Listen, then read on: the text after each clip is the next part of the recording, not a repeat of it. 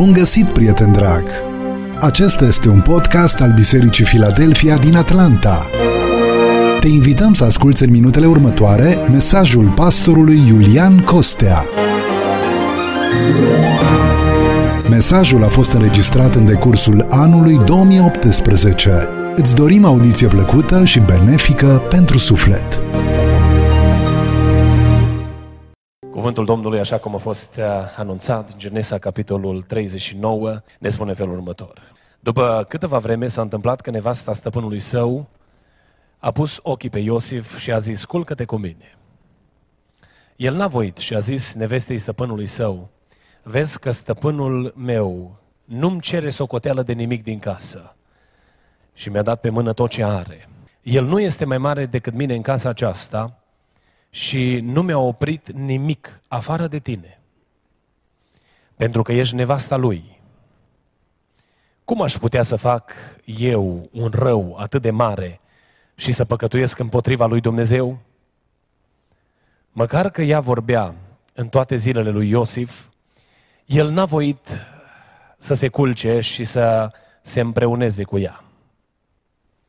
Într-o zi, când intrase în casă ca să-și facă lucrul și când nu era acolo niciunul din oamenii casei, ea l-a apucat de haină zicând, culcă-te cu mine. El i-a lăsat haina în mână și a fugit afară din casă. Când a văzut ea că îi lăsase haina în mână și a fugit afară, a chemat oamenii din casă și le-a zis, vedeți, ne-a adus un evreu ca să-și bată joc de noi. Omul acesta a venit la mine ca să se culce cu mine, dar eu am țipat în gura mare. Și când a văzut că ridic glasul și strig, și-a lăsat haina lângă mine și a fugit afară. Și a pus haina lui Iosif lângă ea până s-a întors acasă stăpânul lui. Atunci a vorbit astfel. Robul acela evreu pe care ne l-ai adus a venit la mine ca să-și bată joc de mine. Și cum am ridicat glasul și am țipat, și a lăsat haina lângă mine și a fugit afară. După ce a auzit cuvintele nevestei sale care îi zicea, iată ce mi-a făcut robul tău, stăpânul lui Iosif s-a mâniat foarte tare. A luat pe Iosif și l-a aruncat în temniță, în locul unde erau închiși întemnițații împăratului. Și astfel Iosif a stat acolo în temniță. Și cuvântul Domnului din 1 uh, Corinteni, capitolul 10, versetul 13, spune felul următor. Nu va ajuns nicio ispită care să nu fi fost potrivită cu puterea omenească. Și Dumnezeu care este credincios nu va îngădui să fiți ispitiți peste puterile voastre, ci împreună cu ispita a pregătit și mijlocul ca să ieșiți din ea, ca să o puteți răbda Amin. Vă invit cu mult respect să vă reașezați. Iubiți frate și surori, în seara aceasta, în uh, cadrul seriei de mesaje biruitor, vorbim despre biruința împotriva ispitei.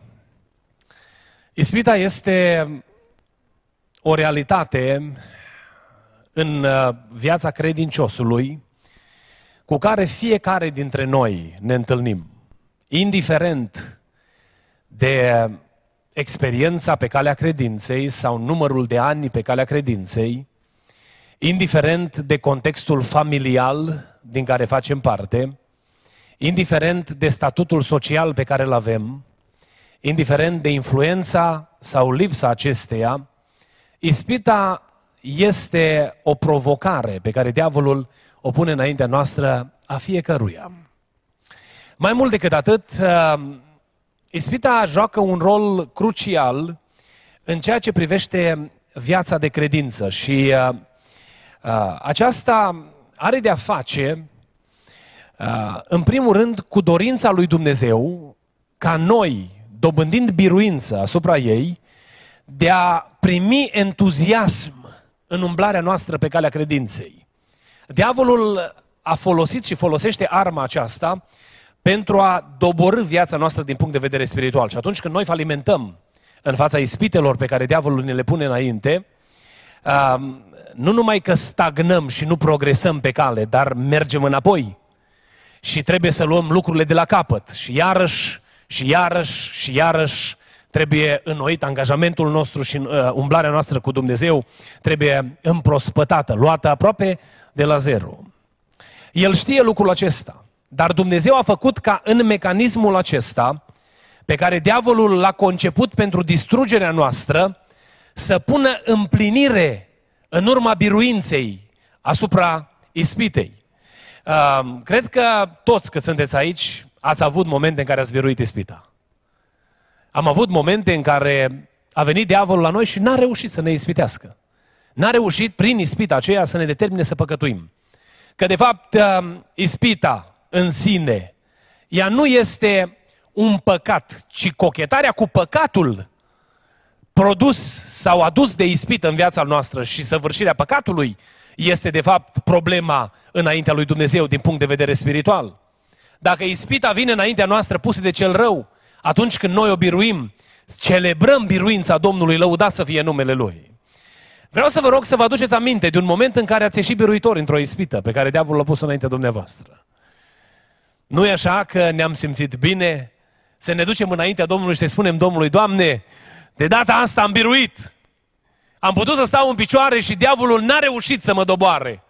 Și parcă s-a înfiripat în inima noastră acea a, a, tărie de a lupta în continuare, de a, de a merge înainte pe calea credinței. Poate lucruri cu care anumite, anumite persoane s-au luptat ani de zile. În ziua biruinței a venit puterea de a depăși acea problemă și au început să celebreze în numele Domnului Isus Hristos biruința. Iar biruința aceasta a adus acea bucurie lăuntrică, acea satisfacție că suntem în voia lui Dumnezeu.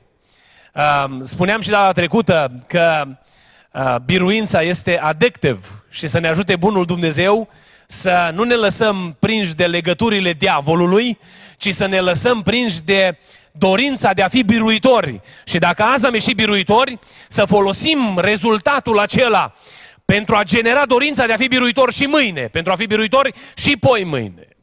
Una din realitățile pe care noi trebuie să le afirmăm este că ispita nu se termină, deci nu, nu are o limită în viață.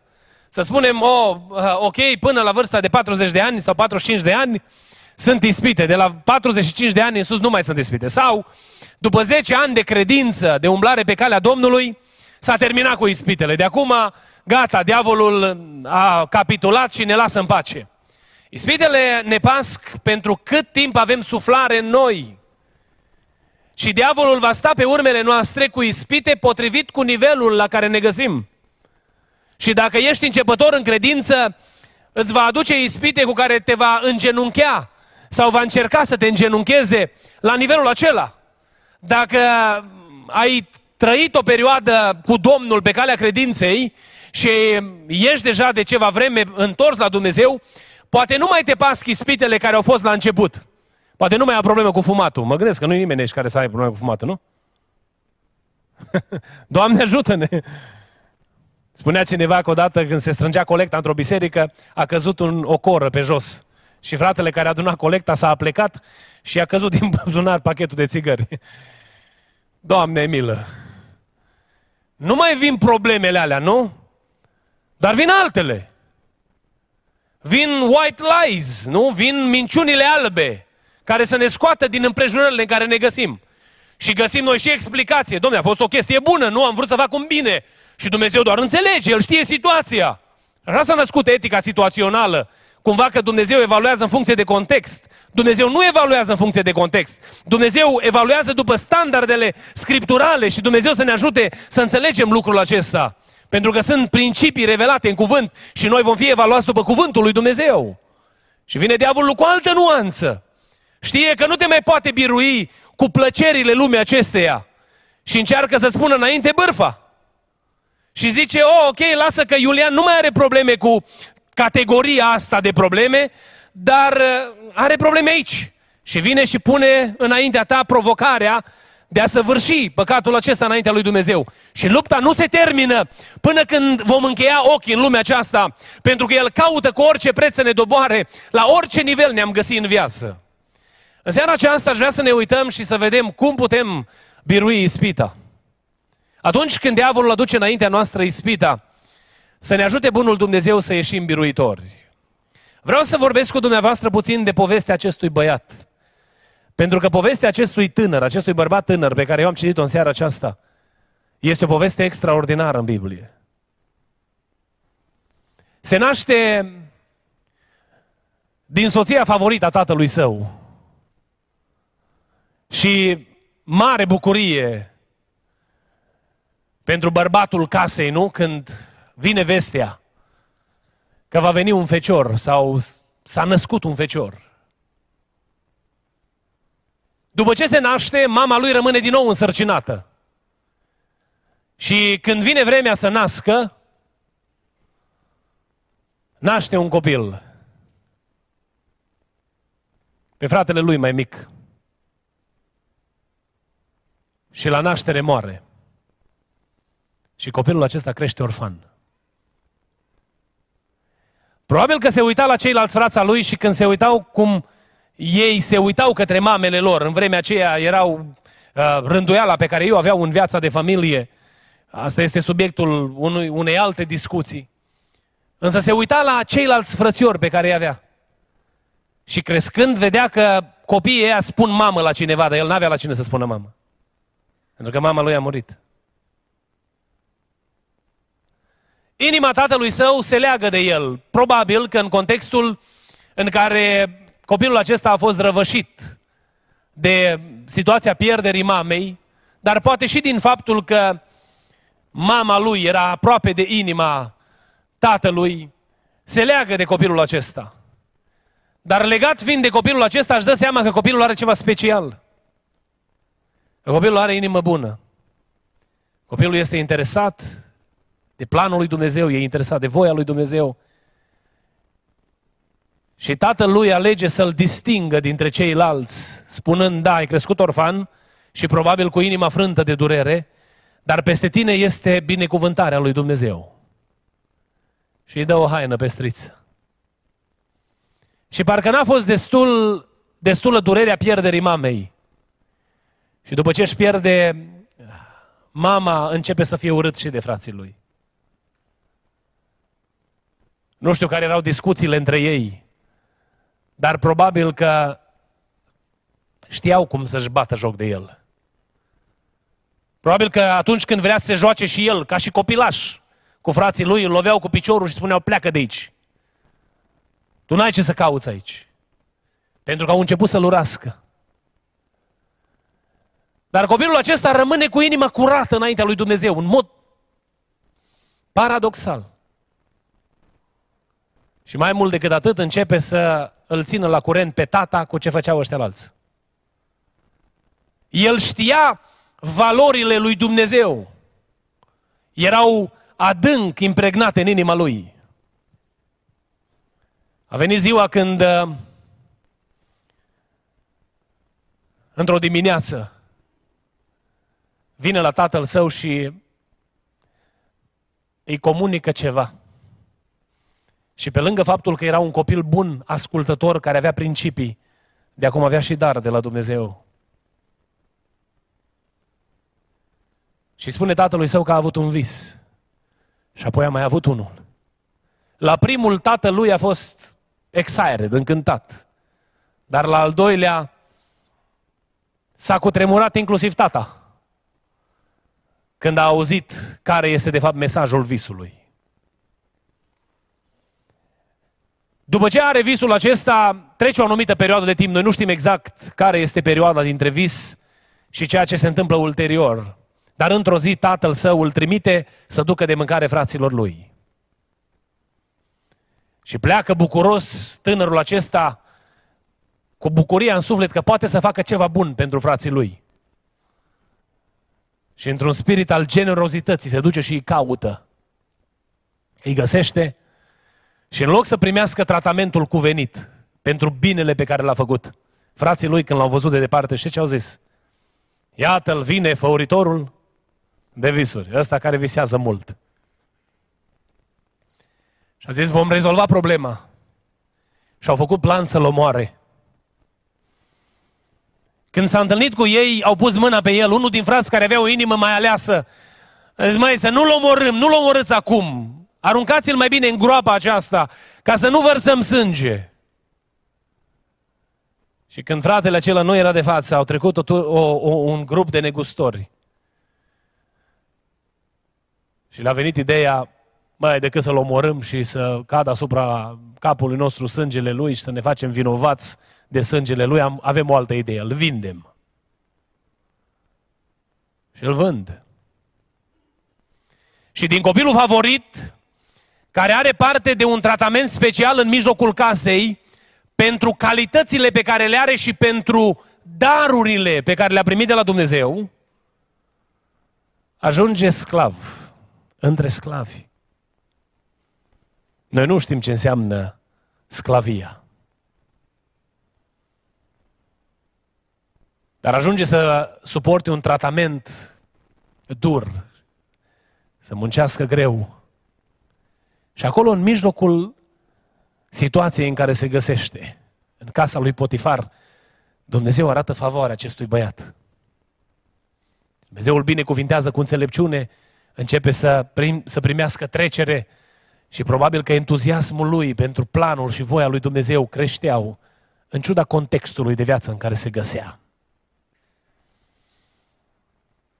Fiind un bărbat prezentabil, un bărbat chipeș, cum spunem noi românii, soția lui Potifar a pus ochii pe el. Era o femeie stricată, care nu-și respecta nici soțul și nici demnitatea de femeie. Și s-a uitat la băiatul acesta și a început să pună presiune asupra lui. Ați sesizat în citirea textului că treaba asta nu s-a întâmplat overnight. Că femeia asta n-a pus mâna pe el așa peste noapte și să-i ceară să se culce cu el, ci în mod constant punea presiune asupra lui. Și insista, insista, insista. Și băiatul ăsta, în loc să cedeze presiunii, are replici. Prima replică pe care o are, spun, are de-a face cu demnitatea lui de om. Și vine și spune femeia acesteia, eu sunt pe o poziție înaltă în casa voastră și mi s-a oferit încredere. Și datorită demnității acesteia pe care o am, nu pot să fac o asemenea grozăvie, nu pot să, să săvârșesc păcatul acesta. După ce se uită pe primul plan și vede demnitatea ca un motiv să nu se complacă în păcatul acela al destrăbălării, el vine și spune că pe lângă faptul că am demnitate, mă vede Dumnezeu. Și și dacă n-am, n-aș avea nici cel mai mic gând față de soțul tău și față de poziția pe care o am în casa voastră, am respect pentru Dumnezeul pe care îl cunosc și pe care îl slujesc. Iar când a venit momentul cu pricina, băiatul ăsta a știut că nu-i de joacă și n-a stat în prezența acelei femei, ci și-a luat catrafusele și a tolit-o. A luat-o la fugă. Ce învățăm noi din povestea acestui băiat? Unul din lucrurile care sunt extraordinar de importante, pe care noi trebuie să le știm, este că diavolul întotdeauna va încerca să ne lovească în momente în care suntem vulnerabili. El nu ne lovește când noi suntem pe culmi, ci ne lovește când suntem în văi. Probabil diavolul specula despre Iosif că datorită contextului de viață în care el a crescut, omul ăsta n-are cum să mai stea cu inima legată de Dumnezeu. Pentru că pentru omul ăsta viața a fost un chin, viața a fost teribilă. A trecut prin problemele prin care a trecut. Și la momentul în care diavolul a încercat să lovească, el a speculat vulnerabilitatea și a zis, sigur e dezamăgit, sigur e descurajat, sigur, sigur, sigur. Pentru că diavolul știe ceva, că în momentul în care noi cochetăm cu descurajarea, în momentul în care noi ne simțim așa uh, cumva trădați, înșelați, cumva uh, Dumnezeu n-a împlinit ceea ce ar fi trebuit să împlinească pentru noi, în momentul acela noi suntem pasibili să fim înfrânți, suntem vulnerabili Și El atunci vine să lovească. El nu va lovi niciodată în momentul în care noi suntem pe culmi înalte. Pentru că atunci când noi suntem pe culmi înalte și celebrăm victoriile lui Dumnezeu, în momentul acela El nu se poate apropia. Pentru că peste noi este numele Domnului Isus Hristos. Dar în momentul în care începem să deschidem gura și să spunem, oh, păi eu credeam că dacă fac cu tare lucru pentru Dumnezeu, Dumnezeu îmi răsplătește și îmi face bine. Și în momentul în care am intrat în starea aceasta de descurajare, diavolul vine și lovește. Lovește pe toate planurile. Știți că oamenii răniți rănesc? De multe ori, ținând cont de principiul acesta, am putut să nu mă supăr pe, anumiți, pe anumite persoane. Cu o anumită persoană, când este lovită și inima este plină de durere, are tendința de a răspunde înapoi în funcție de durerea pe care o are. Pentru că acolo, în perioada aceea de vulnerabilitate, diavolul știe că poate să se războiască cu noi și să ne bubuie, să ne lovească pentru a ne dărâma. Și nu va veni să pună păcatul sexualității în fața fiecăruia dintre noi, la orice etapă în viață, ci va veni cu păcatul acesta în momentul în care noi cochetăm cu lucruri de genul acesta. Dacă îmi permit să fac glume aluzive pe problema sexuală, diavolul va specula momentul acela și va zice, oi, vulnerabil acolo. Și în momentul în care ai un moment de descurajare, va veni la tine și îți va pune păcatul acesta înainte. Pentru că tu când rostești cuvinte cu gura, tu îți declari starea în care te găsești. Oamenii care sunt batjocoritori și care vorbesc ușor despre numele lui Dumnezeu, în momentul în care sunt într-o perioadă de vulnerabilitate, diavolul le va servi păcatul exact potrivit cu natura în care ei se găsesc la momentul acela. O persoană care are probleme cu finanțele, diavolul vine și speculează momentul de vulnerabilitate și într-un moment când este greu, vine și spune înainte păcatul de a face lucruri nesăbuite în ceea ce privește uh, uh, problema aceasta a finanțelor. Pentru că el speculează momentul de slăbiciune din viața ta, de vulnerabilitate și atunci vine și te lovește. Și te lovește cu problema pe care o vede cel mai pronunțat în viața ta. Dacă vrei să fii biruitor, vei vedea aria în care ai tendința să aluneci. Și tu știi bine, și tu și Dumnezeu, unde este problema cu care te lupți. Și Dumnezeu vrea să spună în seara aceasta să veghezi, pentru că atunci când ești descurajat, supărat, întristat, ăla este momentul prielnic în care diavolul va veni să te lovească. Poți să identifici momentul acela și dacă vine o supărare profundă în inima ta, fie pe Dumnezeu, fie pe contextul slujirii în biserică, fie pe situația spirituală în care se găsește uh, grupul de oameni în care ești, Veghează, pune lângă tine oameni care să fie o gardă în jurul tău, care să-ți asigure paza și protecția spirituală înaintea lui Dumnezeu. Nu te du la nenorocitul ăla de computer când știi că inima ți este plină de, de, de amărăciune și de întristare. Pentru că diavolul va specula momentul și îți va spune minciuna la ureche că ai nevoie să te simți bine, dar de fapt nu te simți bine, pentru că în urma înfrângerii dă cu tine de pământ și te face să te simți mult mai rău decât te-ai simțit înainte. Dacă ai probleme cu finanțele, puneți oameni care să vegheze în jurul tău. Fii transparent în absolut toate lucrurile, pentru că vei vedea că în felul acesta te protejezi. Diavolul știe unde ești slab, pentru că el îți vede vulnerabilitățile în momentul în care tu cârtești. Știi că în momentul în care îți deschizi gura și cârtești, diavolul ia notă de cârtire aceasta? Mai mult decât atât, el speculează din împrejurările în care te afli și în împrejurările acestea îți va pregăti ispita cu care să te lovească. Veghează! Niciunul dintre noi nu suntem invincibili. Împăratul David, omul care a fost om cu inimă după inima lui Dumnezeu, a avut un moment în viața lui când n-a vegheat și neîmplinindu-și slujba încredințată de Dumnezeu, diavolul i-a servit pe palierul vulnerabilității lui. Și a venit păcatul care a copleșit ființa lui și a început să plângă înaintea lui Dumnezeu și să se căiască de lucrul nenorocit pe care l-a făcut. Sunt oameni din cea mai, pe ce, care au fost pe cele mai înalte piscuri, care au experimentat falimentul, să nu te consideri invincibil, ci atunci când vezi că ai anumite slăbiciuni, așează lângă tine o gardă puternică care să-ți fie un sprijin, care să-ți fie ajutor în ziua ispitei, pentru a putea rămâne biruitor în numele Domnului Isus Hristos, binecuvântat să fie numele Lui. Băiatul acesta a făcut câteva lucruri pe care le-am accentuat în momentul în care vi-am spus povestea lui. Primul lucru pe care l-a făcut, știți care a fost? A cunoscut demnitatea pe care o are înaintea lui Dumnezeu.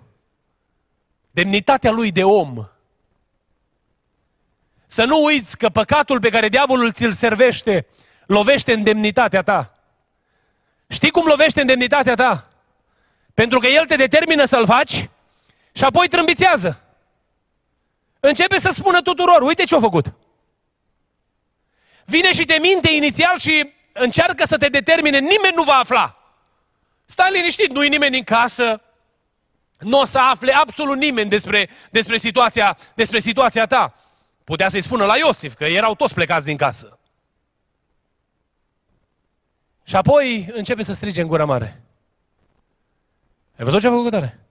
Ai văzut ce a făcut tare? Aici este unul din pericole și vreau să spun ca o paranteză la frații lucrători că atunci când noi primim o mărturisire din partea lui Dumnezeu, dacă noi ne dăm drumul la gură și o spunem în afară, noi nu facem nimic altceva decât să împlinim slujba satanei.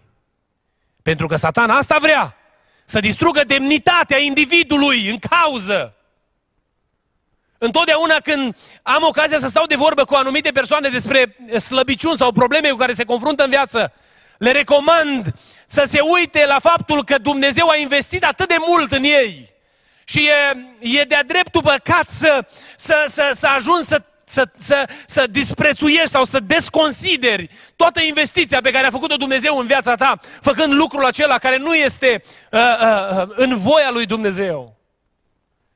Diavolul vine să lovească în demnitatea noastră. Când vine diavolul cu ispita, spune-i diavolului în mod categoric, eu nu voi face lucrul acesta pentru că mă respect pe mine, îmi respect demnitatea de om, îmi respect investiția pe care a făcut-o Dumnezeu în viața mea, în scurgerea anilor, respect tot ceea ce a clădit Dumnezeu până la momentul acesta și n-am să lovesc în investiția lui Dumnezeu. Pentru că felul în care am fost creat, felul în care am fost crescut, modul în care am fost așezat și aranjat de Dumnezeu, au fost pentru binecuvântarea sufletului meu și n-am să arunc toate lucrurile acestea la gunoi. Dacă vrei să te împotrivești diavolului, să nu uiți că tu ai preț, tu ai valoare. Tu nu ești nobody sau nimeni. Tu ești un om peste care este pus prețul sângelui de la calvar. Și aceasta stabilește valoarea ta. Și prețul acela nu poate fi acoperit sau recompensat de nimeni, pentru că este prețul ultim care se putea plăti pentru viața unui om. Și aceasta este jertfa Domnului Isus Hristos, binecuvântat să fie numele Lui. Asta este valoarea pe care a pus-o Dumnezeu peste viața ta. Un al doilea lucru pe care îl vedem la băiatul acesta că îl face, el se uită la Dumnezeu și îi spune acestei femei, eu nu-mi permit să fac înaintea lui Dumnezeu așa ceva. Pentru că Dumnezeu așteaptă de la mine altceva.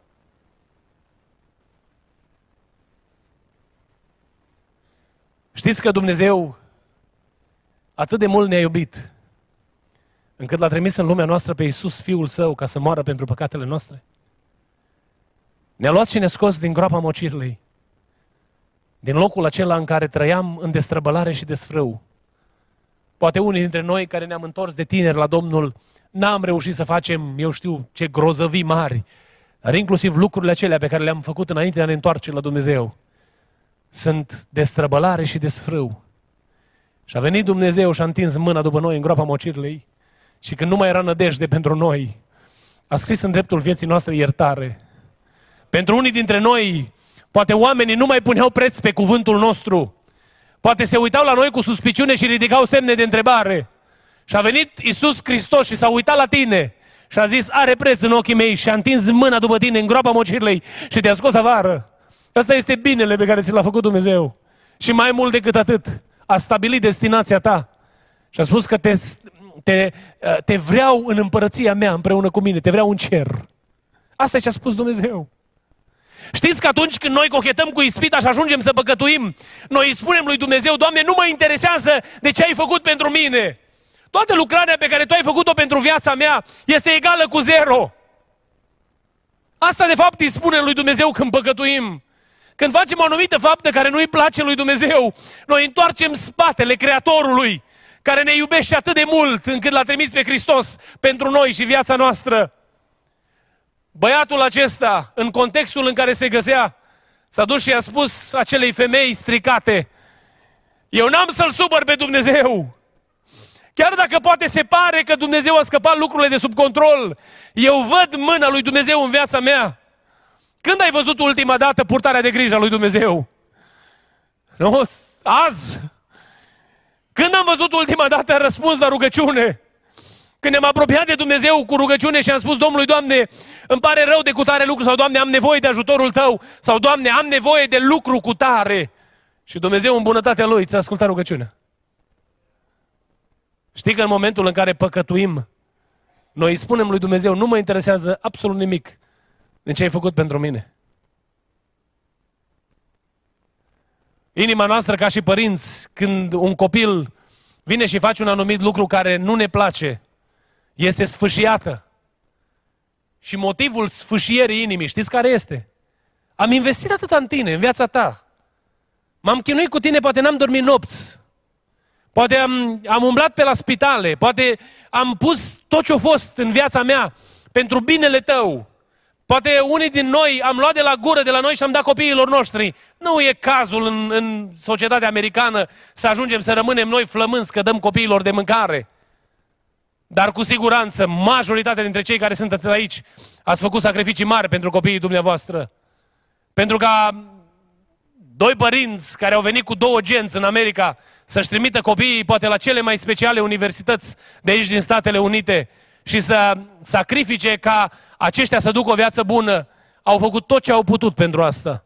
Și când un copil nu te ascultă sau face un lucru care nu este, nu-ți place, practic te doare și durerea are de-a face cu investiția făcută în timp. Și în inimă îți vine gândul, o, oh, de câte ori nu m-am rugat pentru copilul ăsta. Am petrecut timp, am luat zile de post și mi întoarce spatele. Gândiți-vă la inima lui Dumnezeu. Ce am fost noi în stare să facem pentru copiii noștri și ce a făcut Dumnezeu pentru noi? Cei care suntem aici, a făcut Dumnezeu minuni pentru fiecare în parte. Cei care suntem aici, suntem o minune care umblă pe picioare. Pentru că Dumnezeu ne-a binecuvântat enorm, binecuvântat să fie numele Lui. Și dacă astăzi suntem unde suntem și putem să facem ce facem, este pentru că Dumnezeu ne-a purtat de grijă, lăudat să fie numele Lui. Și în domeniul investiției în viața noastră, Dumnezeu a făcut peste măsură, ne-a binecuvântat dincolo de ceea ce putea gândi mintea omenească.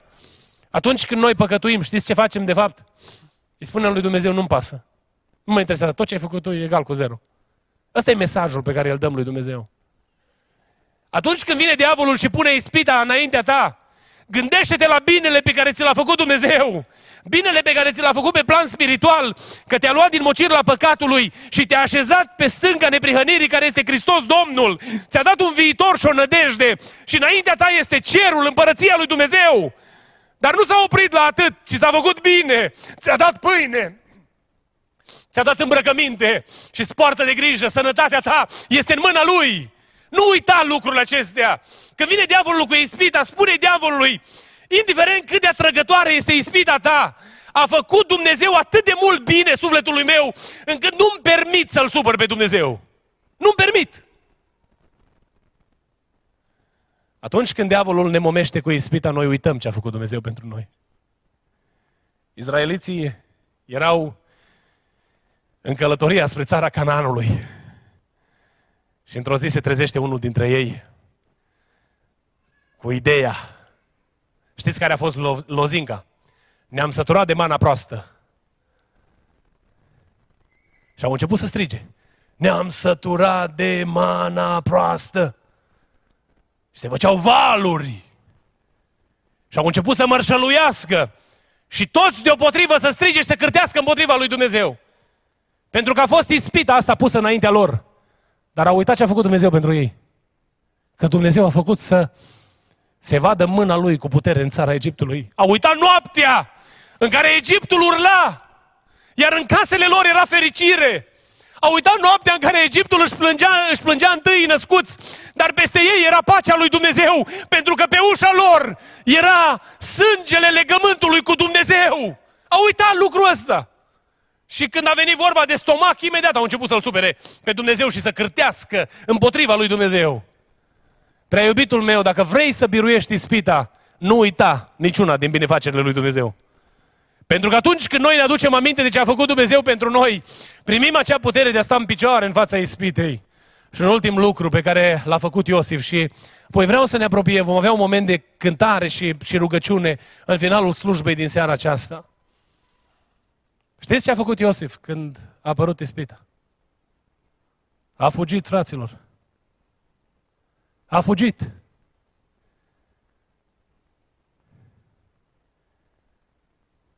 Stăteam de vorbă cu cineva și îmi spunea, oh, eu am crezut că sunt tare și pe mine nu mă poate birui ispita. Și m-am trezit făcând lucruri de care nici nu mă gândeam că sunt capabil să le fac. Nu sta la dialog cu ispita. Dacă știi că ești vulnerabil într-un anumit, într-un anumit domeniu, când diavolul îți servește ispita, ți-o servește azi, poate nu te-ai prins azi și el încearcă și mâine, vine mâine. Poate nu te-ai prins nici mâine, vine și poi mâine. Nu te-ai prins nici poi mâine, vine și răs poi mâine. Dar în ziua în care ți-ai dat seama că diavolul te pune în colț, fugi! Nu sta acolo! Pentru că te va trânti de pământ. Fuga poate să te coste. Fuga poate să te arate ca un om slab sau laș. Dar dăm voie să-ți spun ceva. Fuga va aduce biruință în viața ta. Pentru că fugind vei avea peste tine onoarea lui Dumnezeu. Și Dumnezeu îți va purta de grijă. Dumnezeu se va ocupa de tine. Ești într-un anturaj de oameni care fac anumite lucruri care sunt o urăciune înaintea lui Dumnezeu. Fugi! Ești înconjurat de oameni la servici care fac practici care nu-i plac lui Dumnezeu. Lasă-te de locul de muncă, roagă-L pe Dumnezeu să-ți dea alt serviciu. Ești într-un mediu în care se pune, se pune presiune asupra ta în mod constant să minți. Fugi! Era într-o anumită situație un frate de-a nostru care lucra într-un birou și șeful mare îi spune, sună telefonul și fratele ridică telefonul. Și când a ridicat telefonul a zis, este în birou șeful cu tare și spune numele. Și el pune mâna pe partea aia telefonului, pe microfon și îi spune șefului, vă caută cu tare persoană. Și șeful îi zice, spune-i te rog că nu sunt aici. Și el ia mâna de pe telefon și zice, a zis șeful să vă spun că nu este aici. Bineînțeles că l-a costat treaba aia, dacă vi-ar spune și contextul. l-a costat treaba aia. Pentru că a fost disprețuit de ceilalți frați din jurul lui. Și au început să-i spună, ce bă, tu te crezi super sfânt? Cine te crezi tu aici? Cât, cât te costa? De ce m-ai pus în situația asta penibilă? Știi că viața ta e în controlul meu? Și fratele i-a spus, nu, viața mea nu e în controlul tău. Viața mea e în mâna lui Dumnezeu. Și Dumnezeu va avea grijă de mine. Și Dumnezeu îmi va purta de grijă. Când vine ispita și diavolul îți servește sub nas lucrurile, fugi, nu sta. Pentru că te vei simți puternic, poate în prima fază și vei zice, o, să fiu biruitor. Dar vine ziua descurajării, care vine pentru noi toți. Când te îmbolnăvești și te rogi, te rogi, te rogi, te rogi și nu se mai întâmplă nimic. Și vine diavolul și strecoară în mintea ta. Oare mai este ceva din Dumnezeu? Pentru că tu ești un om credincios care ai făcut bine la toți, care ai stat pe picioare, nu te-ai lăsat clătinat, nu vezi că Dumnezeu nu te mai aude? Și în momentul acela când ți este servită ispita sub nas, vei cădea. De aia Dumnezeu ne arată în Scriptură că oamenii care au ieșit biruitori au știut să fugă. Fuga e rușinoasă, nu spunem noi românii. Dar e sănătoasă. Spunea un coleg de-al meu la liceu în Timișoara că eu niciodată în viața mea n-am luat bătaie, dar nici de fugă nu mi-am bătut joc. Tradusă în sens spiritual, are exact aceeași valență. Vrei să nu vii la biserică tot vânăt și bubuit și cu hainele zdrențuite? Vrei să vii la biserică și să poți ridica mâini curate spre cer? Fugi. Fugi când diavolul pune ispita înaintea ta. Pentru că astăzi ești tare, dar mâine s-ar putea într-o vale să fie vala, valea înfrângerii tale. Dumnezeu nu vrea asta pentru tine. Atunci când Dumnezeu îngăduie o vale, am citit în 1 Corinteni, capitolul 10, versetul 13. Nu va ajuns nicio ispită care să nu fi fost potrivită cu puterea omenească. Și Dumnezeu, care este credincios, nu va îngădui să fiți ispitiți peste puterile voastre, ci împreună cu ispita a pregătit și mijlocul ca să ieșiți din ea, ca să o puteți răbda. Atunci când vine ispita înaintea ta și diavolul servește sub nas provocarea de a păcătui, tu să știi că Dumnezeu a tras o linie deja. Poți să ieși biruitor. Poți să stai în picioare. Pentru că scopul lui Dumnezeu atunci când te îngăduie să treci prin ispită, nu este să te facă de rușine, ci scopul lui Dumnezeu este să facă din tine un biruitor. Dumnezeu vrea să celebrezi biruințele lui Dumnezeu. Vă spuneam în introducerea mesajului că diavolul vine să ne lovească atunci când noi experimentăm descurajarea. Dacă noi am stat pe culmi înalte, pe culmile biruinței împreună cu Dumnezeu, vom înregistra progres după progres, creștere după creștere. Și am experimentat puterea aceea de a birui ispita pe care diavolul o pune înaintea noastră. Haideți să ne ridicăm în picioare, ne apropiem de concluzia serii.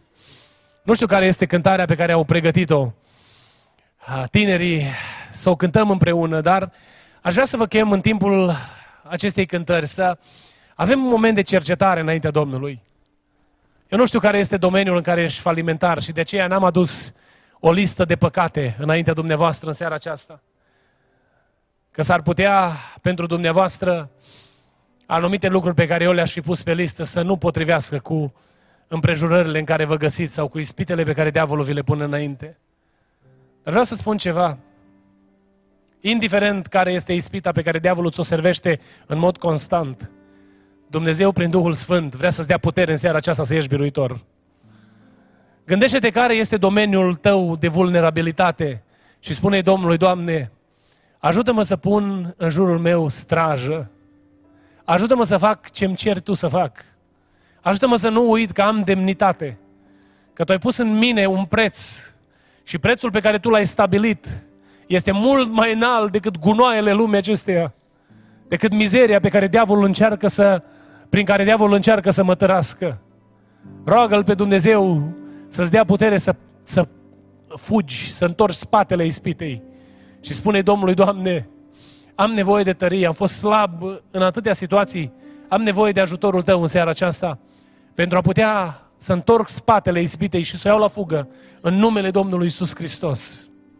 Cântăm, după cântarea aceasta vom intra direct în rugăciune. Spune Domnului, care este hotărârea ta? Ce vrei să facă Dumnezeu pentru tine? Pune-L pe Dumnezeu la încercare și vei vedea mâna lui Dumnezeu care îți va aduce biruință. Vei vedea puterea lui Dumnezeu peste viața ta. Vei vedea cum Dumnezeu schimbă falimentul în biruință. Vei vedea cum Dumnezeu întoarce răul în bine și casa ta va fi plină de abundența binecuvântării lui Dumnezeu. Pentru că Dumnezeu asta vrea pentru tine și casa ta.